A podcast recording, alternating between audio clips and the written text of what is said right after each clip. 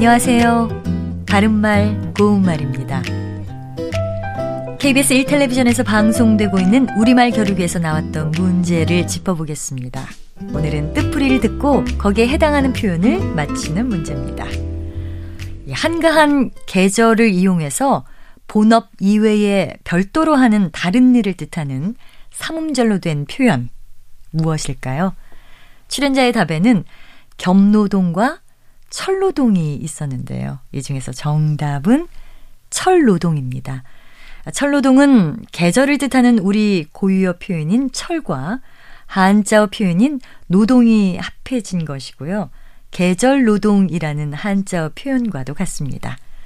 예를 들어 보면 그들은 여름에 철노동으로 부수입을 챙겼다처럼 말할 수 있고요. 바쁘지 않은 여름철을 이용해서 별도의 일을 함으로써 부수입을 얻었다는 뜻입니다. 철노동은 기본적으로 계절의 변화에 따라서 일의 양이 현저하게 차이가 나는 노동을 뜻합니다. 농업이나 임업, 어업, 청약음료 제조업, 토목, 건축업 같은 것이 이에 속한다고 할 수 있겠지요. 이 경우에도 계절 노동과 같은 뜻으로 사용할 수 있습니다. 끝으로 출연자의 답에 나왔던 겸노동이란 단어는 사전에 없는 표현입니다. 바른말 고운말 아나운서 변희영이었습니다.